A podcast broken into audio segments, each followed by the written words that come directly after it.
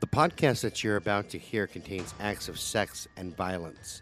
The hosts do not claim to be experts on the subjects that they present. Listener discretion is advised. And welcome, boys and girls, the Brutal Nation. I'm your host, Scott Alexander, and I am flying solo today. Ta da! I know, I know. You're impressed. Sit down, sit down. It's okay. Just throw money and panties, and I'm okay.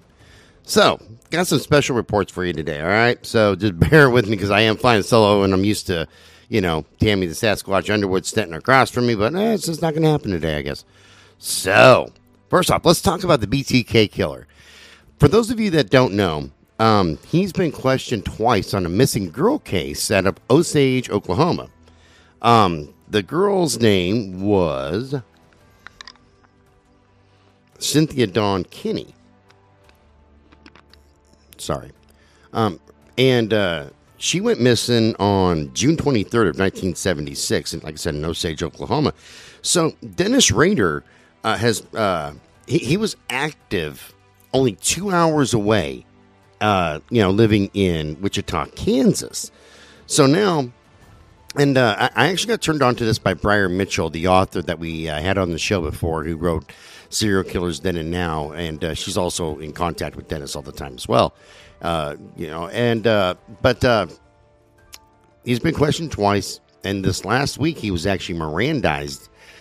Um, and the, the bizarre thing is, the the sheriffs aren't giving up any information. Understandably, they can't talk about an active case.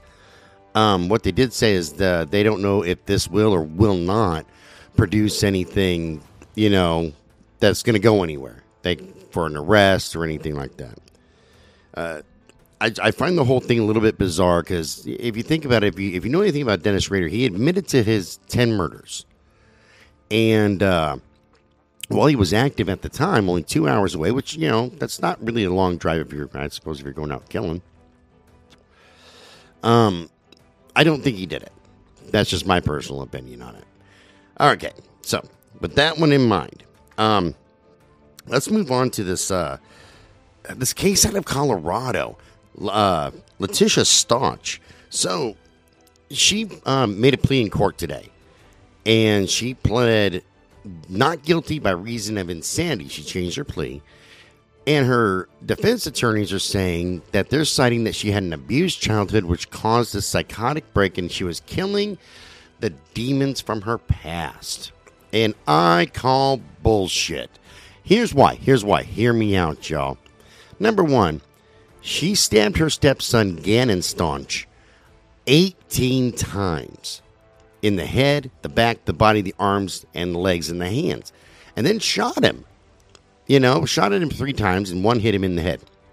And the uh, the the significance of the placement of the stab wounds in the arms and the hands; those are defensive wounds. So he's trying to defend himself while this psycho is stabbing him, then puts his body in a goddamn suitcase, calls the cops and, say, and says, Hey, uh, Gannon never came back from playing with a friend. And then she couldn't tell him what the friend's name was, where the friend lived.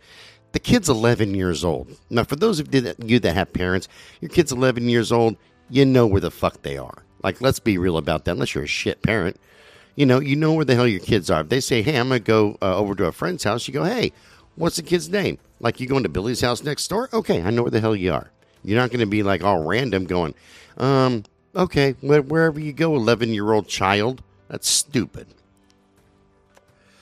And her internet uh, searches and what she had mentioned on a, apparently a few forums is that she was unhappy in her marriage and she felt like an unpaid babysitter. And all this went down while Gannon's dad um, was deployed on National Guard duty. So she's being very, and uh, she, uh, according to what she had told um, the cops and what they had told several news sources that I read, she gave several accounts of what happened, like like how he disappeared last time he, uh, you know, that he was seen, different things like that. So she waits a couple of weeks and then she tries tossing the suitcase with his body in it over a damn bridge. And uh, she succeeds in that, but of course his body washes up and they find it and they go, oh, okay, now we see what the hell's happening. freaking Psycho Sally here murdered the kid.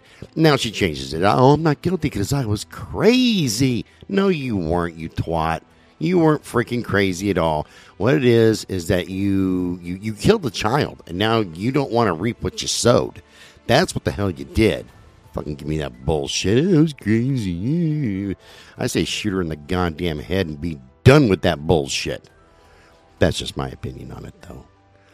Okay, this is a really short episode because, like I said, I just had some updates that I wanted to post for tomorrow. And for those of you that want to complain, I'm sorry. It just is what it is, folks. Short episode. Hope you guys enjoyed it, and we will post some more later on. Bye bye.